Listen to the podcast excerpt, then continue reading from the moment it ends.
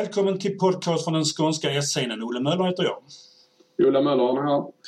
Vi har idag ett rätt så intressant lite samtal på riksplanet, men idag har vi också en intervju med en skånsk politikertopp, det vill säga Ingela Andersson från Helsingborg, som då vill säga oppositionsråd men också vice ordförande i partidistriktet, som vi ska lyssna på ett samtal lite senare.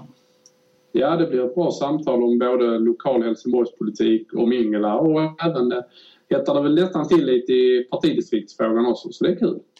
Men vi ska börja med det nationella planet.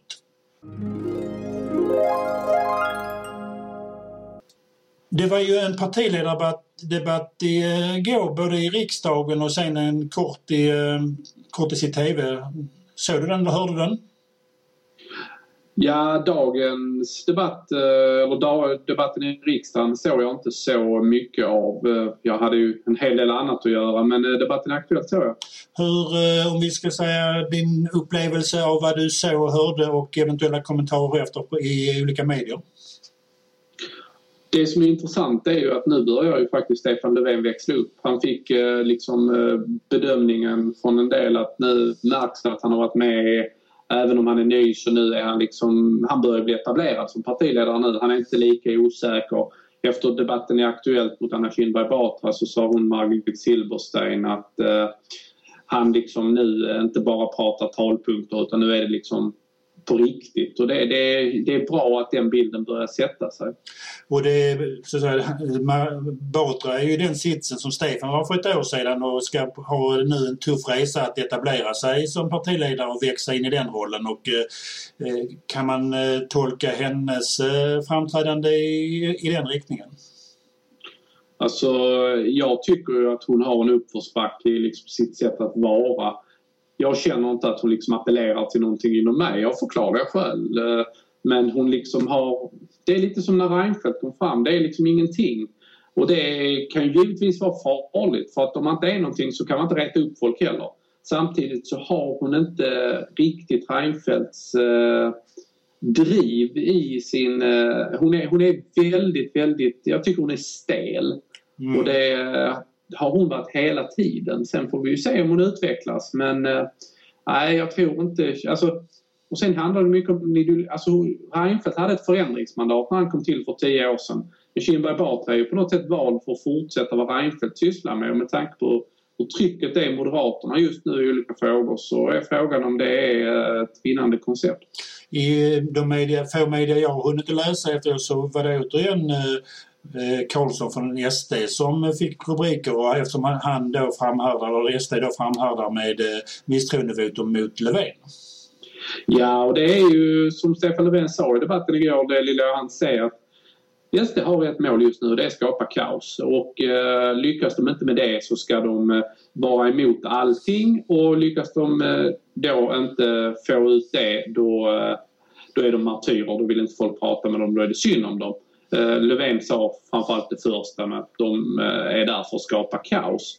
Och det ligger ju mycket i det. Han drog också några linjer mot Ny Demokrati. För en Ny Demokrati kom ju egentligen bara in och ville vara ett anti-etablissemangsparti. Problemet för SD är ju att de ligger i ena vågskålen, anti-etablissemangsdelen. De har mycket väljare som så att säga emot politiken. Men i andra vågskålen ligger deras ansvarskänsla, deras seriositet. Och jag tror att så som de håller på nu i den här början av mandatperioden så har de nog inte lyckats etablera sig som något slags seriöst alternativ för de mer, vad ska man kalla det, förankrade väljarna. En annan fråga som... som har nu varit aktuell de senaste dagarna tack vare konferensen uppe i Sälen med forskning, försvar och folkförsvar. Det är ju då det här utspelet med utredning om medlemskap i NATO. Ja, och jag kan reta mig på hela den diskussionen för att det är ju liksom borgaragendan att nu ska vi prata NATO helt plötsligt och så ska det inte ens igång, då klarar inte ens igång att tala ur skägget. Framförallt Moderaterna och säga att vi ska gå med i NATO, punkt, utan det ska utredas. Och jag tycker Stefan Löfven klarade alldeles utmärkt i debatten igår i Aktuellt mot Kinberg Batra, där han klart och tydligt deklarerat vad är det vi ska utreda. Vi har utrett frågan och vi vet ju vad som ligger i vågskålen, alliansfrihet eller ej. Och vi, socialdemokrater och regeringen, också då med Miljöpartiet, är emot detta. Vi vill inte gå med och då finns det ingen anledning att utreda. Nej, och det är ju väl uttrycket från då Jan Björklund som ju då under alla år har varit en NATO-vän och velat gå med, om han då har fått med sig Moderaterna på den här tanken och just för att på något sätt profilera sig nu i den nya konstellationen med Batra som försteledare. Alltså Jan Björklund i all ära, men huvudsaken är ju det som Moderaterna vill ju i grund och botten gå med i NATO. Det står väl ganska klart. Men Reinfeldt var ju ändå så klok så han sa att om inte sossarna är med på det så är det inte lönt. Och med tanke på att vårt svar är nej så borde även Moderaterna under denna regimen förstå att det inte är seriöst att gå fram och tro att vi ska kunna nå någon konsensus i detta även om vi har en utredning. Utan det är för att de behöver ammunition och känner väl att frågan på något sätt glider ur händerna på dem och då kastar de in det här. Ja, och de vill ju påskina att när Socialdemokraterna säger nej va, så är det ett tecken på svaghet och en tecken på styrka från alliansens sida att man kan få regeringen att säga nej till saker och ting. Så att, visst är det... Och det är rätt, men jag menar samtidigt så hade de en diskussion om betyg igår där då Löfven säger klart och tydligt att det finns liksom ingen forskning under botten som pekar på att tidigare betyg skulle vara något halleluja medel. Men där och utan menar på i så fall får vi väl i alla fall utvärdera reformerna om att vi har satt betyg i 6:an. Men det vill ju inte borgarna utan nej det ska dundras på med betyg i 4:an. Så där är inte utredningen någonting viktigt. Så att jag tycker borgerligheten är väldigt inkonsekventa i sin argumentation. Det är väldigt mycket lavat utifrån så att säga nu vill de sätta agendan. Det handlar inte så mycket om ansvar för landet utan ideologi sätta agendan. Självklart va? Nej, men visst är det så. Kan du tro att om man nu bara, nu vet jag inte någonstans var i processen man befinner sig, men finns det någon risk under den här mandatperioden att alliansen tillsammans med SD ska kunna driva igenom betygskriterier i 4:an?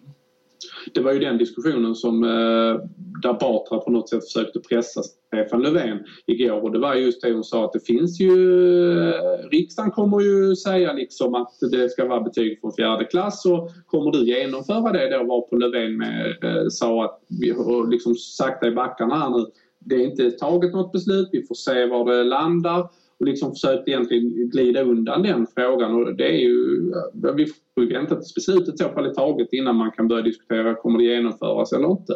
Jag tror ju att regeringen kommer att hitta sätt att glida undan detta och då ska man ju ha minnet vad den borgerliga regeringen gjorde till exempel kring fas 3 där riksdagen tydligt pekade att det här vill vi inte ha och det sket borgarna i. Så att det är det som är fördelen med att sitta på regeringsmakten, att en proposition kan förhalas väldigt länge.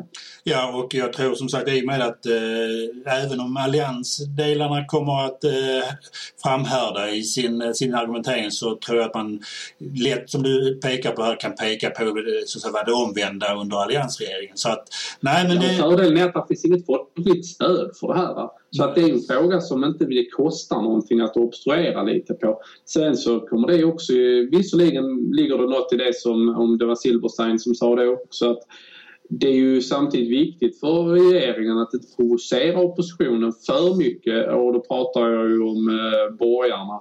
För att någonstans så bygger ju den här decemberöverenskommelsen på en viss respekt. Men jag menar förhala betygsinförandet det ska vi nu kunna lyckas med om vi vill.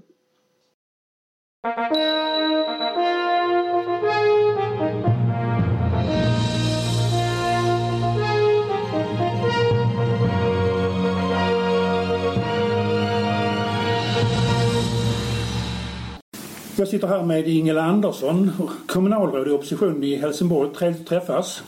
Ja, detsamma, Olle. Du har kommit väl igång efter helgerna. Ja, det har vi gjort. Det har inte varit så många arbetsdagar, men det räcker ju med en eller två, sen är man igång igen. Ja. Det är som många, så säga, du har varit med ett tag i politiken och när började din politiska resa och hur väcktes det politiska intresset? Ja, det är ju en rätt så lång historia som jag är 63 år. Men man kan väl säga så här att jag jobbade inom livsmedelsindustrin. Packade leverpastej på löpande band. Och upptäckte att, eller kom till insikt om att jag ville inte jobba med det här resten av mitt liv. Jag såg äldre kvinnor som gick där förvärkta, ont i leder, kylig arbetsmiljö, dålig arbetsmiljö och anmälde mig och kom in på komvux för att läsa in grundskola och gymnasiet. Jag hade tämligen usla betyg från den ordinarie skolan. Och någonstans där vaknade mitt intresse för politik uppväxt i ett politiskt hem kan man säga. Socialdemokratisk? Jajamensan, absolut. Min mor var ordförande i Lantarbetarförbundet i Helsingborg. Trevligt. Och då gick jag med i partiet och hade absolut ingen tanke på att jag skulle bli aktiv. Söks rätt så snabbt upp i Adelsbergs S-föreningen. På den tiden gick kassören runt och knackade på dörren till alla nya medlemmar. Och frågade mig om jag ville sitta i styrelsen. Och jag slog ifrån mig med armar och ben och sa, är ni inte kloka, det kommer jag aldrig att klara av. Men lockades ändå till att, eller övertalades till att bli ersättare i styrelsen i den socialdemokratiska föreningen.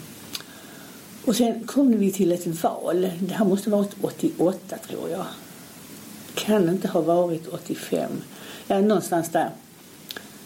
Då skulle man nominera folk till förtroendeuppdrag. Och då frågade de, vad ska vi nominera dig till, Ingela? Och då visste jag inte vad ordet nominera betydde. Så då sa jag vill inte heller blotta min okunskap. För sådana är ju vi människor. Så jag sa, jag måste få fundera på det till nästa möte. Och så gick jag hem och så fram med ordboken och så slog jag upp nominera. Jag här föreslår.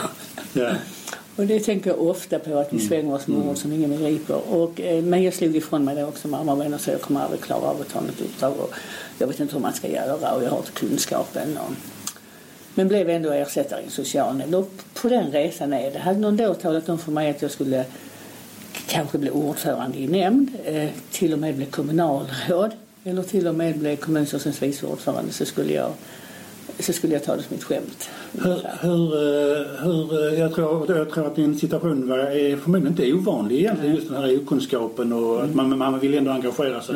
På vilket sätt känner du att just den här starten har påverkat ditt fortsatta sen politiska arbete? Ja, jag vet inte precis starten, men man kan ju säga så här att utan Adelsbergs S-förening och de kvinnorna som då var drivande där, Lilla M. Karlsson och Bessie Johansson och även någon man, så hade jag kanske inte varit där jag är idag. Jag vet inte, men jag hade väl gjort någonting annat som jag hade trivts med, förmodar jag. För jag utbildade mig sen till socialsekreterare och har ju faktiskt ett jobb, eller hade ena till alldeles nyligen ett jobb som verksamhetschef i Helsingborgs stad som jag har haft tjänstledigt för. Samtidigt så är det ju, alltså det är ju en ynnest på något sätt att få lov att jobba med politik och kunna vara med och påverka vardagen och framtiden för helsingborgarna. Det är, ja. Är det andra mandatperioden du jobbar på som börjar nu som du jobbar på heltid, eller hur länge har du jobbat heltid? Det är fjärde mandatperioden jag jobbar heltid, och någon moderat politiker sa så här till Ola en gång när de stötte på varandra på ett gym, att om man släpper en atombomb över Helsingborg så är det väl bara Ingela och kacklackorna som överlever. Och det var då med anspelning på att jag nu går in i min fjärde mandatperiod som heltidspolitiker. Jag har varit kommunalråd i 3 mandatperioder tidigare. Okay. Och då var det som den här tiden var det ju så att makten skiftade nästan varje mandatperiod. Yeah. Men, så du har varit med i din första mandatperiod, var det under S-styre? Ja, det var under S-styre. Då styrde vi i Helsingborg och vi såg ju det som en parentes när vi förlorade valet 2006. Tyvärr blev det inte så. Utan vi förlorade även 2010. Vi betraktade det ju som att vi vann förra det senaste valet. Men vi blev blåsta kan man säga på den vinsten. Om man ser, hur är det då att från, du har just erfarenheten av att sitta i styrelse och nu sitta i opposition. Hur är de känslorna och hur hanterar man det? Ja, men det är ju jättetråkigt att vara i opposition. Och när man blir politiker så vill man ju vara med och påverka. Och ska man vara med och påverka så måste man äga dagordningen. Så jag ser ju tiden i opposition som en parentes. Nu har det ju blivit en jäkligt lång parentes. Men tiden i opposition är också olika. De första 4 åren vi var i opposition mellan 2006 och 2010, då hade borgarna egen majoritet och då var vi helt utestängda från makten. Fick ingen insyn alls eller så lite som möjligt i vad som hände i Helsingborg. Förra mandatperioden så hade de ingen egen majoritet. Då blev vi insläppta. Både här i rådhuset men även ute i nämnderna. För jag var även vice ordförande i vård- och omsorgsnämnden då. Och hade mycket, mycket tätare möte med ordförande och förvaltningar.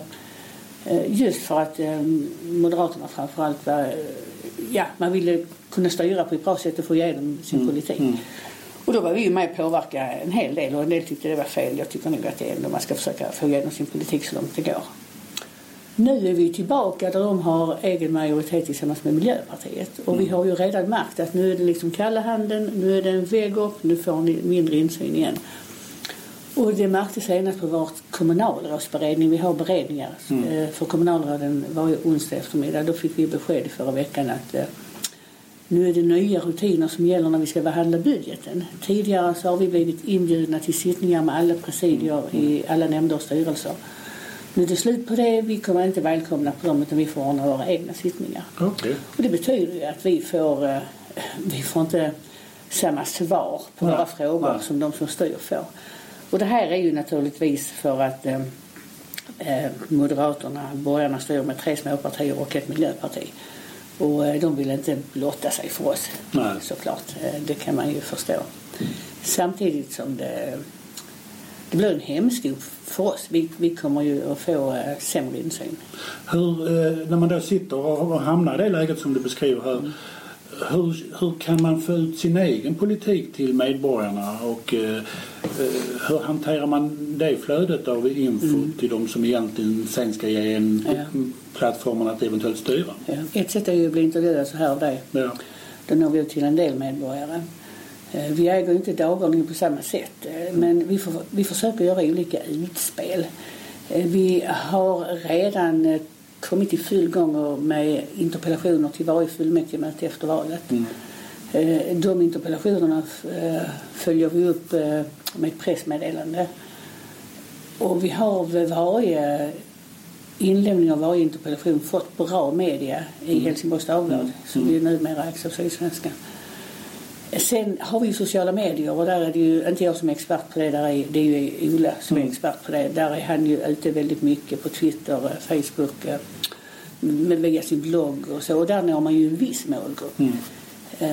Vi ska fokusera mer, tror jag, på lokaltidningen framöver. Det är en gratistidning som når ut till alla hushåll i Helsingborg.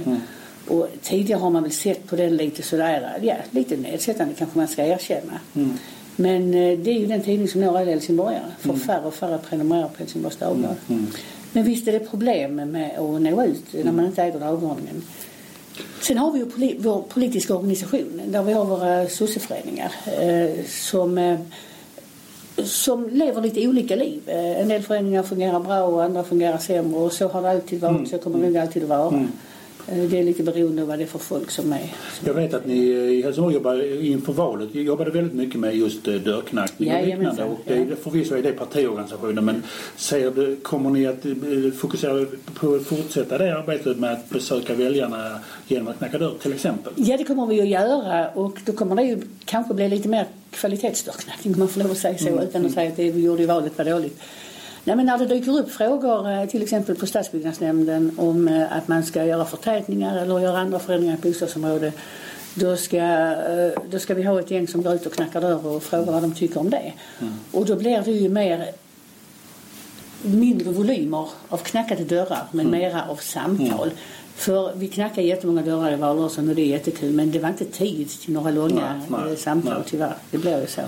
En av de sakerna som jag brinner väldigt mycket för, som du lite grann speglar när du beskrev här hur du kom in i politiken, det vill säga svårigheten att för den politiska verksamheten att, så att säga, göra sig förståelig för den enskilda medborgaren. Känner du att ni funderar på det, att så att jag som öppnar dörren kan verkligen förstå vad ni menar och ett budskap? Ja, men jag tror det är en ständig diskussion man får ha och att man inte ska tro att alla förstår vad vi sysslar med. Mm. Och också att det inte alltid är så att bara för att man blir politiker så kan man genomföra allting man vill. Det är jättetunga organisationer att få igenom beslut. Första gången jag hamnade i rådet så tänkte jag yes. Eller första gången jag blev ordförande i nämnden, nu ska jag göra det och det och det. Men alltså det är långa processer. Är det det som på något sätt, för jag tillhör den otåliga typen. Ja.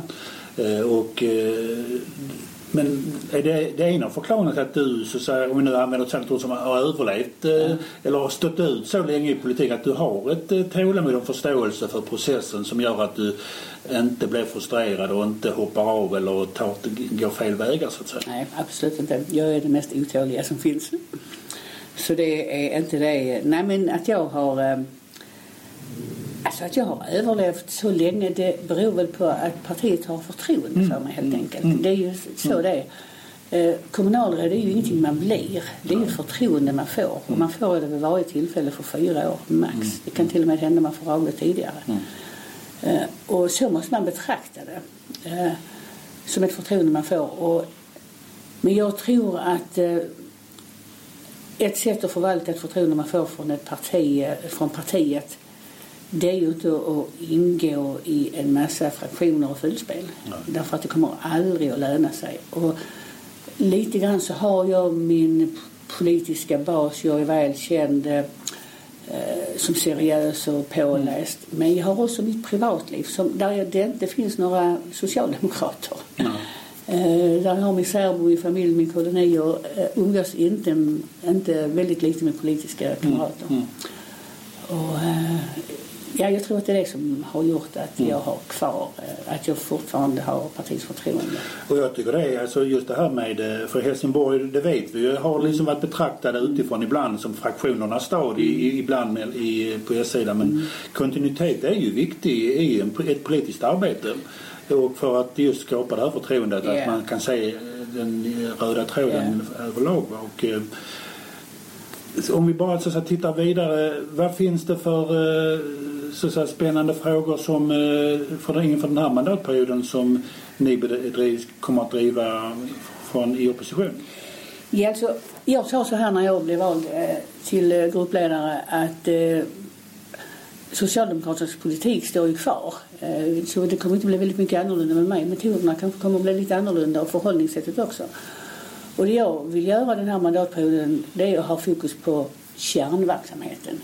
Vi är jätteduktiga i den här stan, framförallt det nuvarande styret, på att glassa iväg med glassiga visioner, glassiga dokument, förnissa på ytan så allting ser bra ut.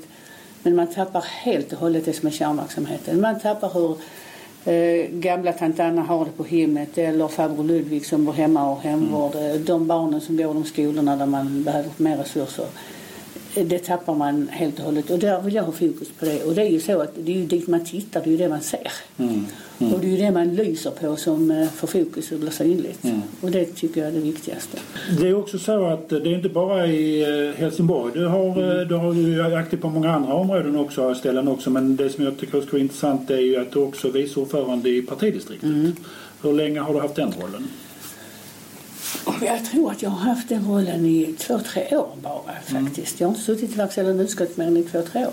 Och, ja, men i styrelsen har jag suttit rätt så länge. Ja. Hur, om du så att säga, skulle göra en kort beskrivning av hur är det att sitta i partidistriktets styrelse? Ja, det är ju... Alltså det är ju roligt att få det förtroendet också, för det är också ett förtroende man får både från sin egen arbetarkommun men även från kongresserna där som väljer styrelsen. Det är lite annorlunda. Det är lite längre från politiken och lite mer partiet. Det handlar om i partidistriktsstyrelsen. Vi har ju ansvar för den politik som förs i regionen. Så länge de sköter sig och innanför ramarna så har vi inte så mycket ansvar, men när vi går utanför ramarna så är det väl vi som har ansvar att ta fram program och regionen. Och vi har också... någon form av ansvar gentemot arbetarkommunerna som klart. Även om vi inte är pappa eller mamma till arbetarkommunerna, utan de är självständiga organisationer. Men någonstans ett visst ansvar för att verksamheten fungerar ute i arbetarkommunerna. Det är ju så här idag att en del arbetarkommuner, de har ju nästan på färre medlemmar än de har politiska uppdrag. Mm. Och står inför jättestora problem. Så länge jag har suttit i partidistriktets styrelse så finns det till och från olika rop på hjälp från mindre arbetarkommuner. Och vi har tillsatt grupper vid 2 tillfällen och utsett ansvariga som ska hjälpa och stötta små och medelstora arbetskommuner och arbetarkommuner. Och det, man kan väl säga att det funkar sisådär. Ja, för jag var en kort period ordförande i Staffanstorp och vi motionerade till kongressen om den i stöden här och... Det blev väl bifall? Det blev bifall, men jag kan man väl säga så att jag känner mig väl inte riktigt tillfreds med effekterna av bifallet om man nu ska vara hovsam i sina kommentarer. Men jag tror att en av utmaningarna som jag ser det för partidistrikt är just att vara ett stöd. Mm. Och naturligtvis ett stöd utifrån både ambitionen att utveckla partiet från uppifrån men också att lyssna underifrån och svara på hjälpet. Och hur mycket diskuterar man organisationen, alltså utan att kvantifiera det i tid, men är det en ständig fråga på partidistriktets styrelsebord att diskutera kring hur utvecklar vi, stöttar vi arbetarkommunerna? Nej, jag skulle inte, den är rätt så frekvent uppe, men det är inte en ständig fråga.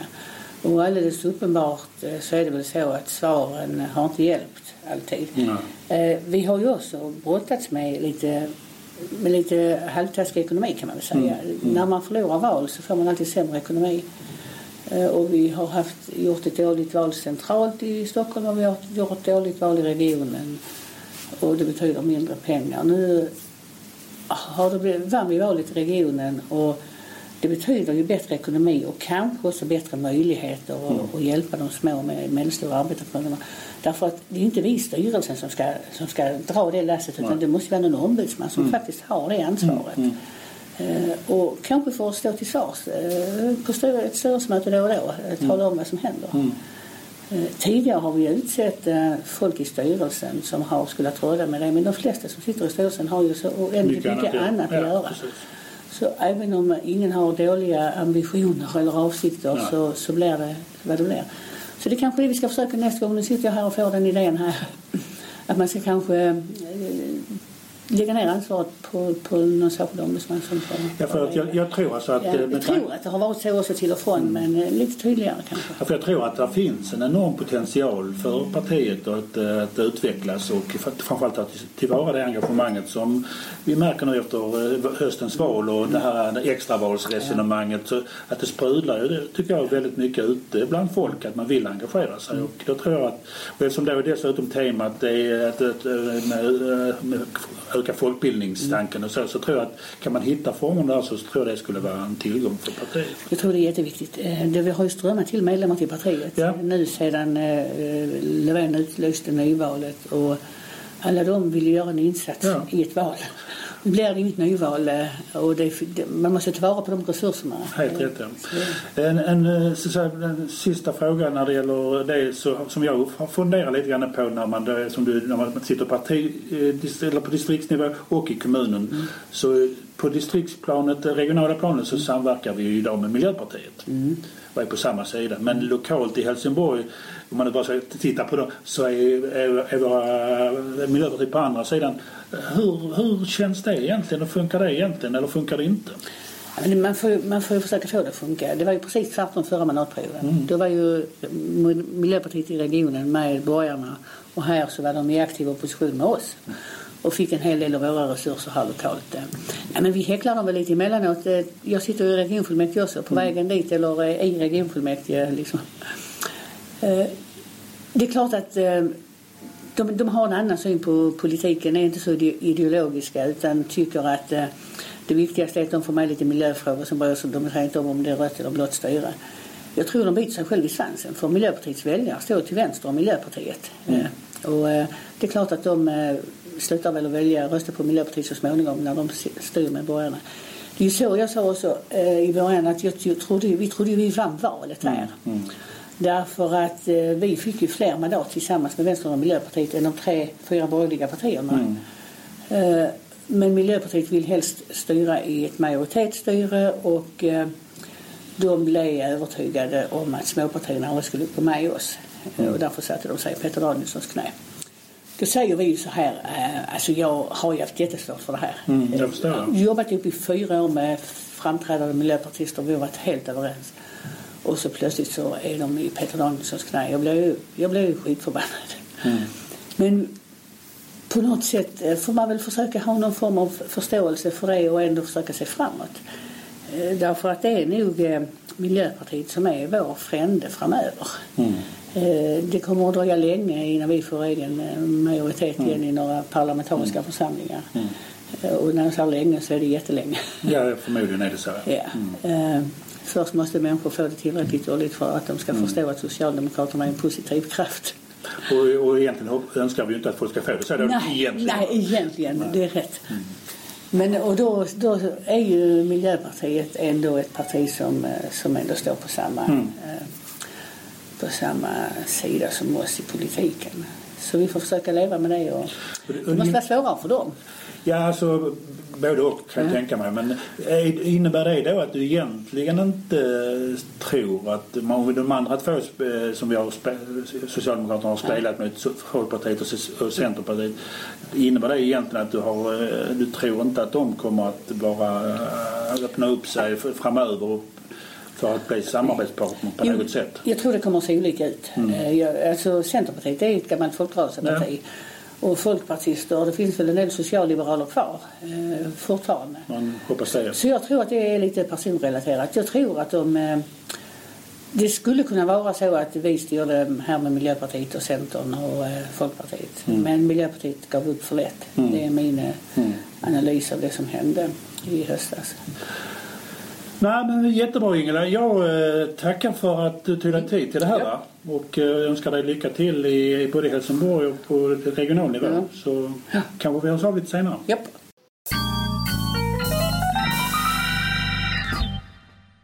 På det lokala planet så har vi inte så mycket utrymme för att kommentera det. Men en sak vill vi lyfta fram som är glädjande. Det är ju nu att man har tittat och analyserat skolsituationen i Malmö. Ja, och för fjärde eller femte året i rad så stiger resultaten och man har en positiv utveckling. Och det är jätteviktigt och jättebra. Klart att alla ungar i hela Skåne och Sverige behöver ha bättre skolresultat. Men just att Malmö lyckats vända sin dåliga utveckling och negativa trend till något så positivt som det faktiskt är, att den stiger och stiger och stiger. Det är jätteviktigt för både Malmö men också för oss socialdemokrater. Ja, för vi vet ju att från den situationen som var väldigt långt nere, så det arbete man har satt igång har ju tagit resurser i anspråk, men därför är det också trevligt att konstatera att det ger resultat om man verkligen fokuserar för att, och vill våga ta en del obekväma beslut. Ja, och sen är det ju så att framförallt under valrörelsen så gjorde ju borgarna allt de kunde för att smutskasta Malmö och använda Malmö som någon slags skräckexempel. Men när Malmö visar så tydligt att man klarar av att vända en negativ utveckling till år efter år med positiv utveckling, så faller ju den kritiken ganska platt. Och det känns jättebra, och framförallt är det kul också för kamraterna i Malmö att deras långsiktiga satsningar med Malmökommissioner och liknande, att det ger resultat. Det visar sig att den som kör på väl underbyggda resultat och inte låter ideologin färga allt för mycket vilka beslut man tar, så når man också resultat. Kan man tänka att det sista uttalandet var en passning till en före detta skolminister? Kanske så, ja. Med tanke på vi sa i NATO och betyg och så ja, den pucken får han. På tal om puckar så är det ju, om vi ska avrunda den här poddsändningen, så är ju hockeyn en del som man inte riktigt är lika intresserad av, utan det är fotboll som gäller för vår del. Nu är vi en vecka närmare och nya spelare kommer till både Helsingborg och Malmö, och det är väl spännande. Ja, jag har faktiskt inte sett. Jag vet att det var någon brasse i HF som var på grejer, och i Malmö har jag inte sett det där. Men så att de hade ju 4 killar i startelvan i Red Lamanga, va? Ja. Och så då Tinnerholm på bänken. Så att det är roligt nu att till och med Hamren har sett att Malmö faktiskt har varit rätt framgångsrika under föregående år. Vi kan väl bara få göra en viss petimeterkorrigering, så är det damlandslaget som är Lamanga medan herrlandslaget är i Dubai och kan möta Elfenbetsklusten. Ja, jag känner att i den här gränsöverskridande könslösa tillvaron som man ju befinner sig nu för tiden, så spelar det inte så stor roll vem som är var. Nej, och hen ska ju spela, så att... Hen ska spela. Nej, utan vi får väl återkomma till både det idrottsliga och det politiska framöver och avrunda dagens eller veckans podd med att tacka för visat intresse, och vi ses igen nästa vecka. Tack ska ni ha. Det gör vi. Ha det bra. Hej. Ja, hej.